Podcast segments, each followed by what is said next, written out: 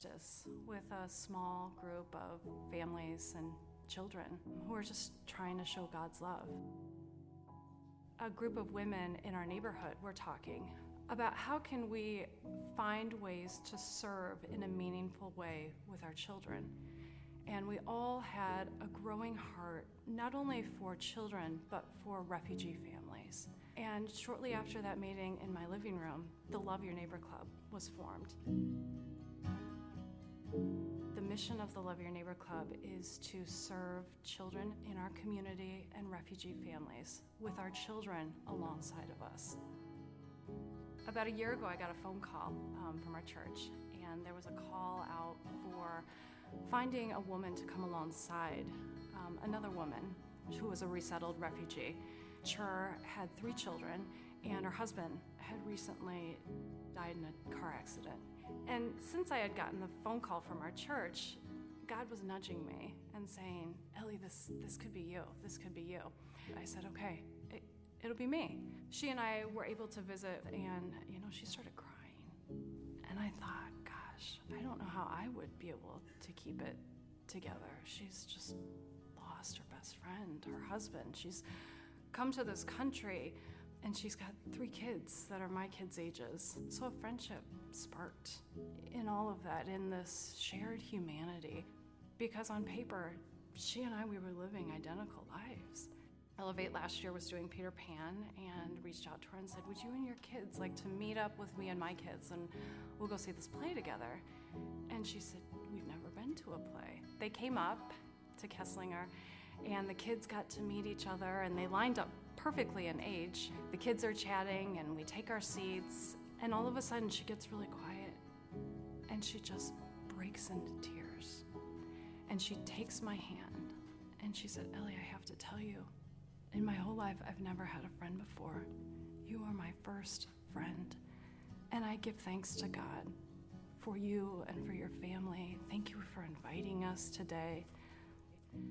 And so here are two women sitting there with our kids all around us, and we're both sobbing. And Peter Pan was awesome, but that was just the beginning of it's been a beautiful friendship where I think I have learned more about my faith through Chur. How can you bring about justice with a small group of families and children who are just trying to show God's love? Once you see the the ties that bind us, once you see our common and shared humanity, compassion follows.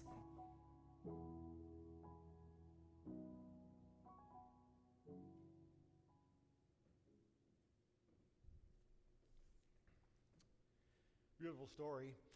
We all know Jesus said, Love the Lord your God with all your heart, soul, mind, and strength, and love your neighbor as yourself.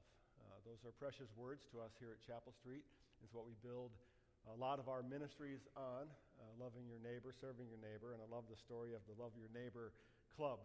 Another thing that many of you know, and some of you may not know, is that Chapel Street has been involved with refugee oriented ministries for well over 30 years now, uh, and we were sort of involved in that kind of ministry before it was a thing. Uh, here in, in churches in America. So I thank Ellie for her story, and we will hear from more of those stories as this series goes on. Well, today's the big game, right? Today's the big game. An estimated 100 million Americans and millions more people around the world are going to watch the Super Bowl this afternoon or this evening. Takes forever for the game to start. Uh, the Kansas City Chiefs will play the Tampa Bay Buccaneers in Super Bowl. What number is it? 55, which means that it would spend 35 years since the Bears won their only Super Bowl. Does that make you feel old?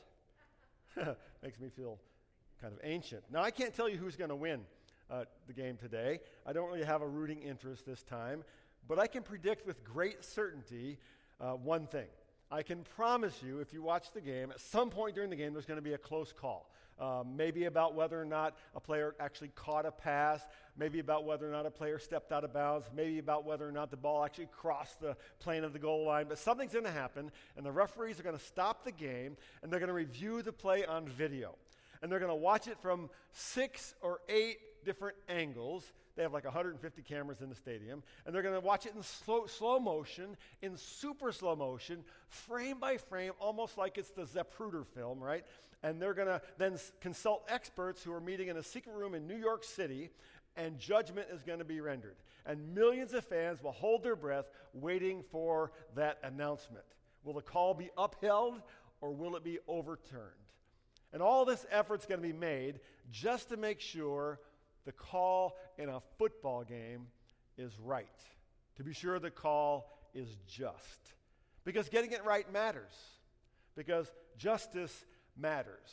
Now, we hear a lot about justice these days, and rightly so, because justice does matter. Getting things right matters. But most of the talk we hear today comes from the political realm. We hear talk about social justice, and of course that matters. We hear about racial justice, of course that matters. We hear about economic justice, and of course that matters. In fact, the promise of justice is in our national pledge of allegiance. The whole thing ends with with liberty and justice for all. But I was thinking about that this week, and I wonder how many Americans say those words and recognize that they come from the Bible. I wonder how many people recognize that those words come from the heart of God Himself. But what is justice? Is justice defined by politics? Is justice defined by governments? Is justice defined by our culture? As Christians, followers of Jesus, we believe that what is right and what is just is rooted in the character of God Himself and then is revealed to us in His Word. And that's why today we're beginning a four week series called And Justice for All. And over these next four weeks, we are going to try to, going to, try to set aside um, political views and opinions, and all these things have been deeply politicized uh, in our lives. And we're going to explore several key questions. We're going to ask how does the Bible define justice? What does God have to say about justice? What does the gospel have to do with justice? In his book called The Knowledge of the Holy, A.W. Tozer writes this, and I don't usually use long quotes in sermons, but I think this one is worth it, so watch the screens as I read. A.W. Tozer writes, What comes into our minds when we think about God is the most important thing about us. The history of mankind will probably show that no people has ever risen above its religion and man's spiritual history will positively demonstrate that no religion has ever been greater than its idea of God. For this reason, the gravest question before the church is always God Himself. And the most portentous fact about any man is not what he at any t- given time may say or do, but what he in his deep heart conceives God to be like. We tend, by a secret law of the soul, to move toward our mental image of God. Those are thoughtful words, important words. So, our focus in this series is going to be on who God is and what God wants. Now, our text today, as we begin, is going to be in the New Testament, in Luke chapter 4. We're going to start there, and then we're going to bounce around a little bit and dig in. So, stick with me and watch on the screens as I read this great passage. Luke 4, beginning in verse 16.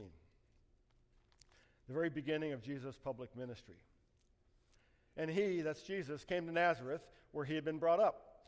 And as was his custom, he went to the synagogue on the Sabbath day. We just finished a whole series on Sabbath, and Jesus was observing the Sabbath on this day. And he stood up to read. And the scroll of the prophet Isaiah was given to him. He unrolled the scroll and found the place where it was written The Spirit of the Lord is upon me, because he has anointed me to proclaim good news to the poor. He has sent me to proclaim liberty to the captives and recovering of sight to the blind to set at liberty those who are oppressed, to proclaim the year of the Lord's favor. And he rolled up the scroll and gave it back to the attendant and sat down. And the eyes of all in the synagogue were fixed on him. And he began to say to them, Today this scripture has been fulfilled in your hearing. Now, to understand uh, what's happening here, we do need to see that Jesus is actually quoting from the prophet Isaiah. So let's scroll back uh, to, prof- to Isaiah chapter 61 to read what is said there. Isaiah the prophet wrote some 700 years before Jesus uh, said these things. The Spirit of the Lord is, of, of the Lord God is upon me because the Lord has anointed me to bring good news to the poor. He has sent me to bind up the brokenhearted, to proclaim liberty to the captives, and the opening of the prison to those who are bound, to proclaim the year of the Lord's favor. As we begin this series, I want to start with three foundational truths the God of justice, Jesus and justice, and then the gospel and justice. We're going to begin with the God of justice.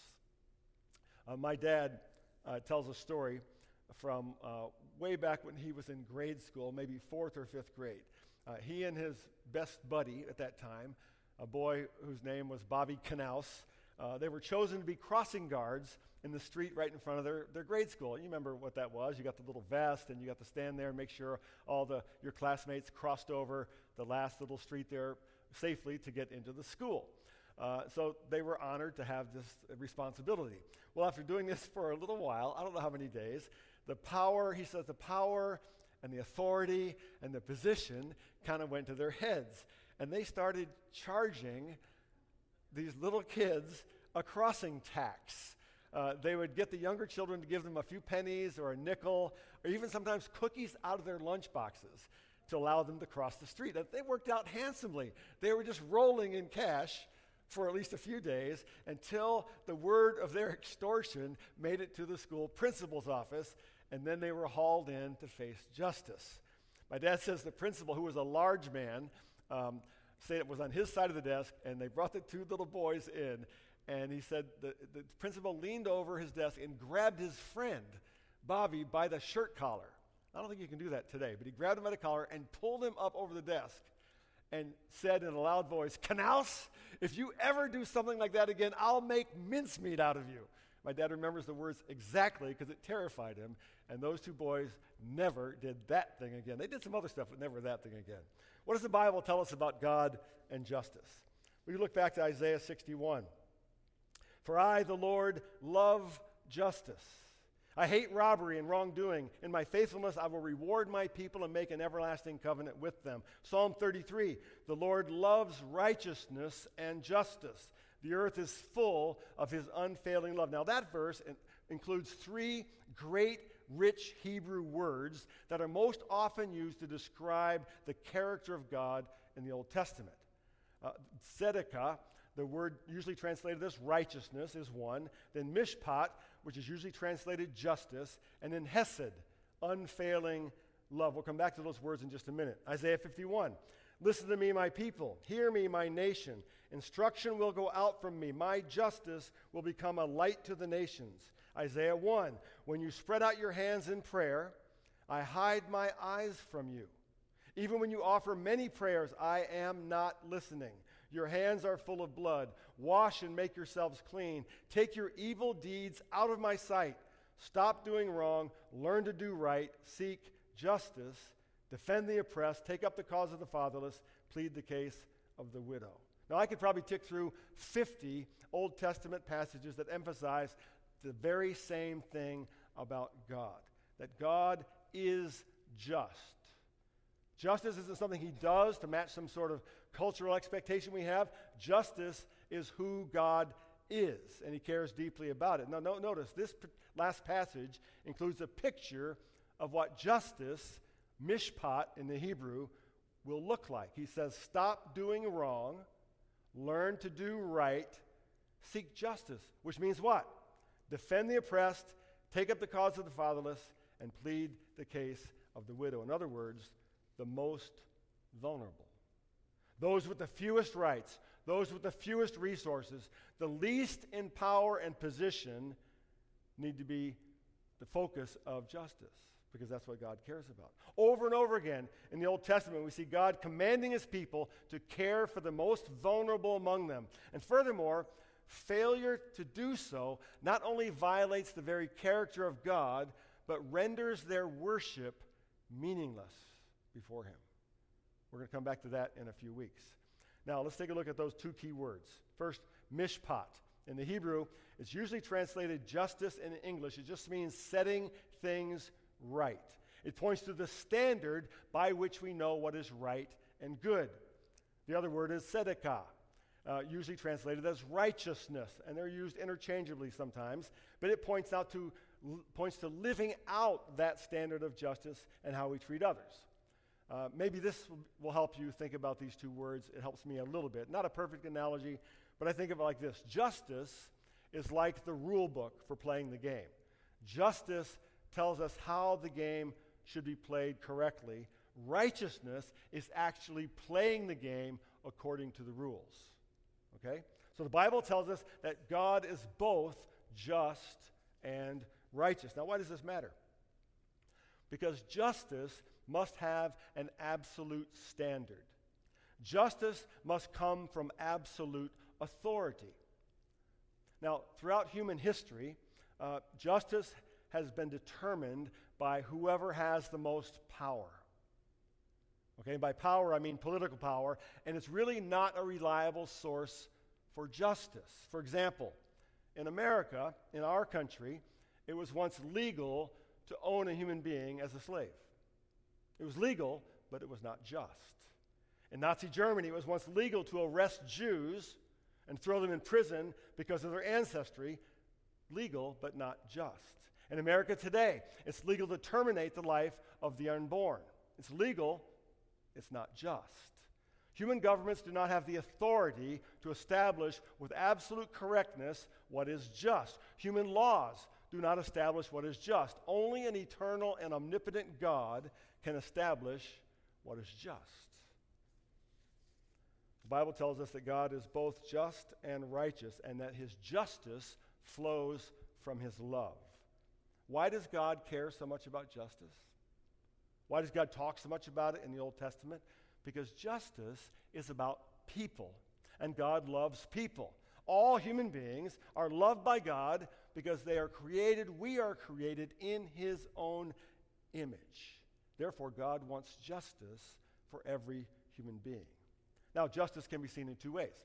Uh, we can think about justice as judgment, as in bringing criminals to justice. And this is justice in a punitive sense, kind of like my dad and his buddy standing before the principal.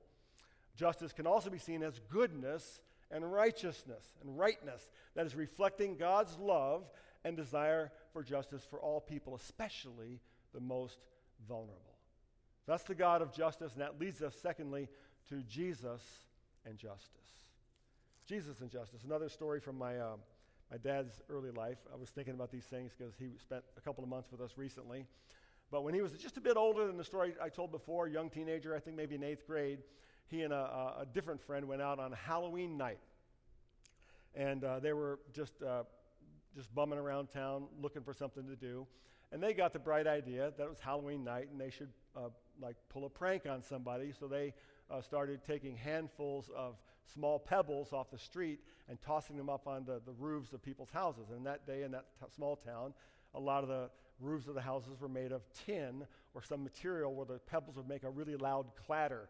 And so they were going around town and they were uh, scaring people by throwing handfuls of pebbles on their, on their roofs. Well, one of the people they did this to was an older gentleman, um, and he happened to step outside and he recognized uh, the two v- young vandals and he called the police. Uh, my dad and his buddy got picked up in a squad car, taken to the local police station. They were thrown into a holding cell. They're in eighth grade. Uh, and I think that the sheriff was just wanting to scare them, but he put them in the cell. Think, uh, think the jail in Mayberry. It was, it was in, in Andy Griffith show. That's what it was like. And then the police chief, uh, in order to teach them a lesson, made each boy call their family to have someone come and identify them, although he knew who they were, to identify them to uh, get them out. And my dad's um, oldest sister came because his mother was a widow at that time. So the oldest sister came, and when the police chief asked her what she wanted, what she wanted him to do with her young, mischievous little brother, she looked at him through the bars and said, Let him rot. And she left.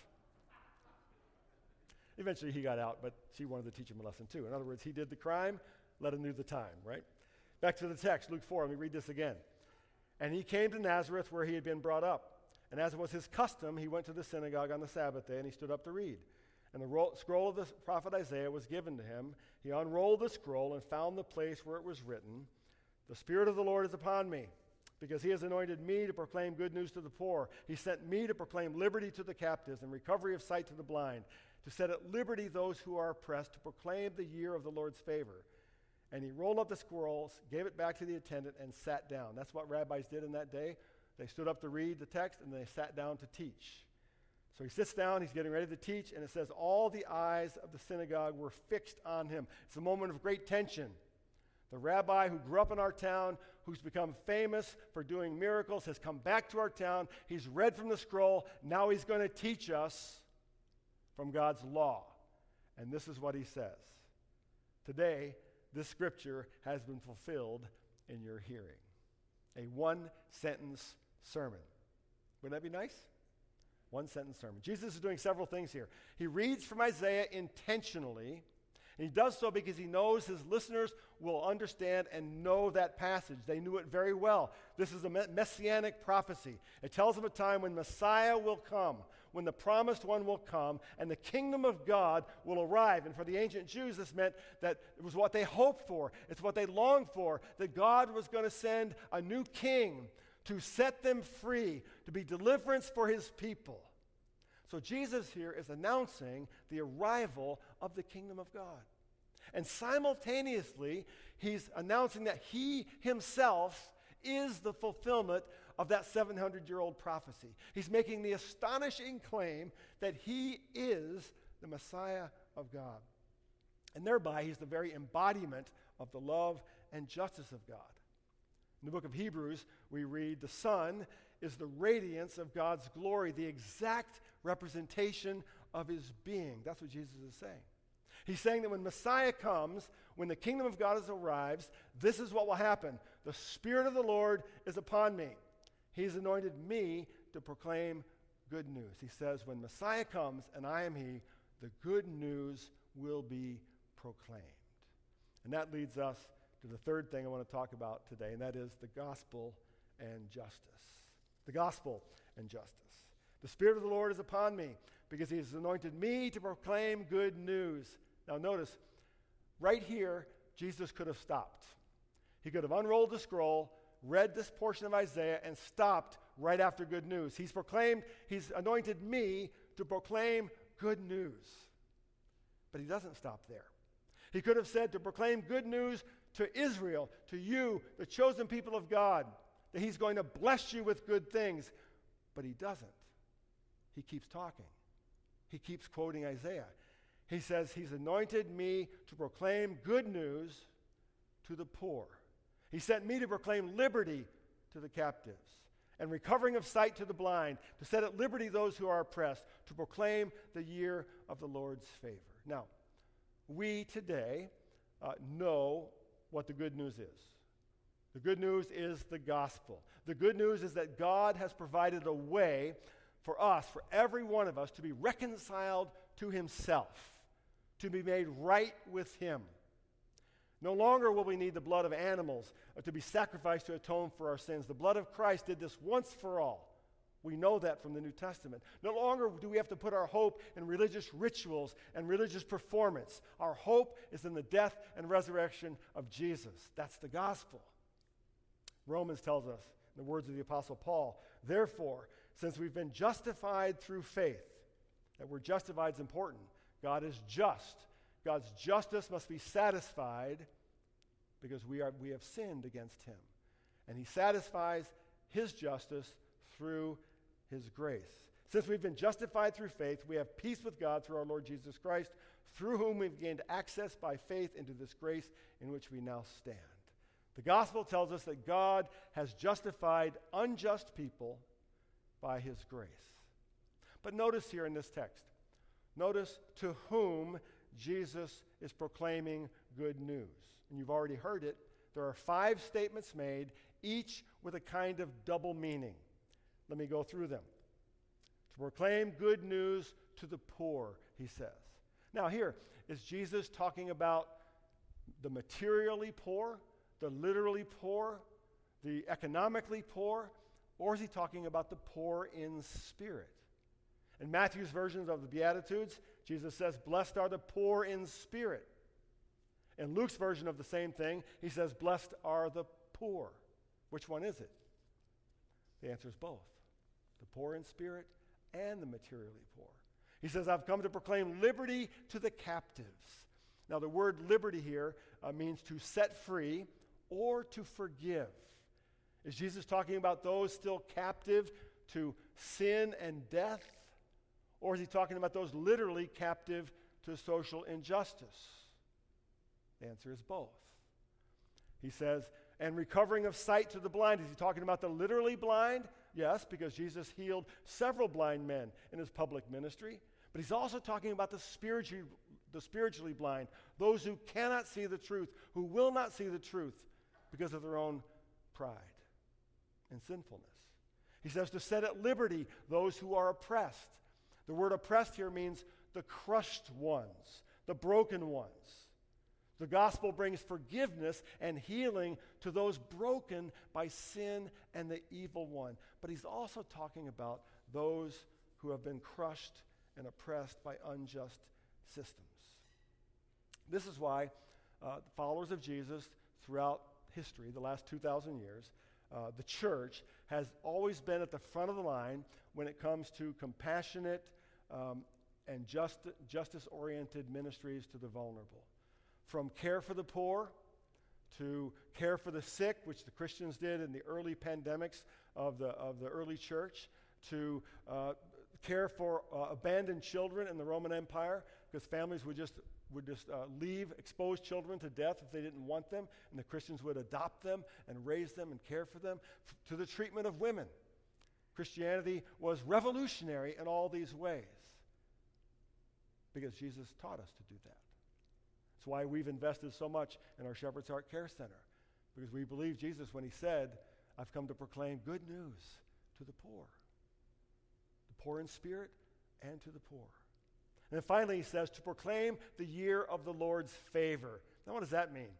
Well, that's a reference to the Old Testament year of Jubilee, where once every 50 years, God said, all debts are to be canceled, all captives are to be set free, all property returned to the original owners, a complete social and economic reset. It's way back in the Old Testament. It's the command of God. But interestingly, there's no evidence in Scripture that the ancient Israelites ever did that, not even once. And it's easy to understand why, right? A complete economic reset means the wealthy are going to give up some things, and they didn't want to. But Jesus here uses this phrase because he's saying all of this points to me. He has anointed me. I am the one who can and will set all things right again. I am the one who can and will make all things new again. Now, throughout the centuries, there have been two primary interpretations of what Jesus says here. One might be called the spiritual interpretation, and one might be called the social interpretation. And there are whole streams of thought in the church moving down through the last century or, or century and a half that go in one of these two directions. The spiritual interpretation takes the view that Jesus here is only talking about individual vertical relationship with God, that that these are all figurative uh, expressions the poor, the captive, the blind, that they're all to be taken spiritually. That, the mo- that what matters most is getting your heart set right with God. That that's what matters. The social interpretation says that no, Jesus is talking about the material needs of those who are vulnerable. That what matters is compassionate action toward the poor and disadvantaged. What matters is meeting people's physical and material needs. You see the two strands? One is spiritualizing it, and the other is making it sheerly material. Which one is it? Which does he mean? As, I, as I've already said, the best interpretation is it means both. Jesus meant both at the same time. James tells us as much when he writes, What good is it, my brothers and sisters, if someone claims to have faith but has no deeds? Can such faith save them? Suppose a brother or sister is without clothes or daily food. If one of you says to them, Go in peace, keep warm and well fed, but does nothing about their physical needs, what good is it? In the same way, faith by itself, if it is not accompanied by action, is dead. Now, what James is teaching us and what Jesus is teaching us is that the gospel is both spiritual and social. The gospel has both spiritual and social impact. That's why, by the way, we say here at Chapel Street all the time that we, we, want, we believe God wants everyone to experience grace, grow in faith, and make an impact where they are. The gospel says we must be made right with God. Jesus said, You must be born again. The only way to be made right with God is to become poor in spirit, to recognize that we have violated the justice and righteousness of God through our own actions, through our own selfishness, through our own sin. And when we see ourselves as poor, blind, captive, and oppressed, crushed by sin, we are then able to receive the gift of God's grace and mercy in Christ. To accept by faith that in Christ the justice of God has been satisfied, and it's been satisfied by the grace of God. But that's not all. The gospel then tells us that we become the righteousness of God. Paul in 2 Corinthians says, For our sake he made him, that's Christ, to be sin who knew no sin, so that in him we might become the righteousness of God. I think we often forget this. We often think, well, you know, get my sins forgiven, go to heaven when I die. That's only part of the gospel. The gospel says your sins can be forgiven, and then he imparts to you his own righteousness. Remember what righteousness is? Righteousness is living according to the justice, the absolute justice of God. It's living that out in the way we live. Jesus is telling us that gospel transformation always produces righteousness and justice. When we are set right with God vertically, we live in right relationships and we treat others rightly who are around us. So, justice, therefore, is both a sign that the kingdom of God has arrived and a witness to the redeeming work of Christ in the world. Uh, years ago, uh, one of our boys, came, excuse me, came home from school, excuse me, covered in mud. He came home, walked in the house, just clearly something had happened. So when we asked him what happened, he told us that after school, uh, another boy had jumped out from behind the school, surprised him, jumped him, and shoved him down the, into a mud puddle. so, in short, he was bullied. Now, as a parent, you know how we reacted. Uh, that's not right. It's not right. That's not just. We were concerned. But more than concerned, we were um, borderline outraged. You know, we're parents. We wanted justice for our sons, so we called the principal of the school to tell the principal what happened, and the principal promised to take action, take care of the situation. And we found out later that the principal's way of handling it was to call both boys in, to assign equal blame to both for the altercation, and the principal then punished both boys equally. So, in a way, our efforts at justice made things worse for our son. We did not receive justice, at least not what we were looking for, not from that particular administrator at that particular school. But there's a great lesson in that little story. Justice is good, justice matters. Every human being deserves justice. We want justice. We want justice for our kids. We want justice for ourselves, and we should want it for others as well. We are to work for justice. We are to expect justice. But as human beings, we are not capable of complete justice and righteousness. Human systems and human institutions and human governments are not capable of complete justice and righteousness. They aren't. Only God is perfectly just. Only God is perfectly just. Only God can make us righteous. And He does so through the power of the gospel.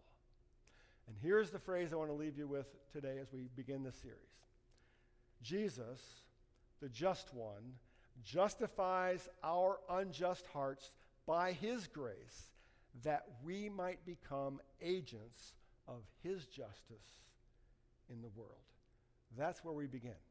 I hope you'll stay with us through this entire sermon series. Will you bow with me as we pray? Lord God, I thank you today for your word. I thank you for being the God of justice and righteousness and unfailing love, that we can know with absolute certainty what you are like. Remind us through your word and by your Spirit that we are unjust and sinful people apart from you. Remind us that we are poor in spirit. We are the blind. We are the captives. We are the oppressed. Remind us that we are only set right by your grace. And remind us that you set us right so that we may be agents of your love and your grace and your justice in the world. We pray these things in Jesus' name.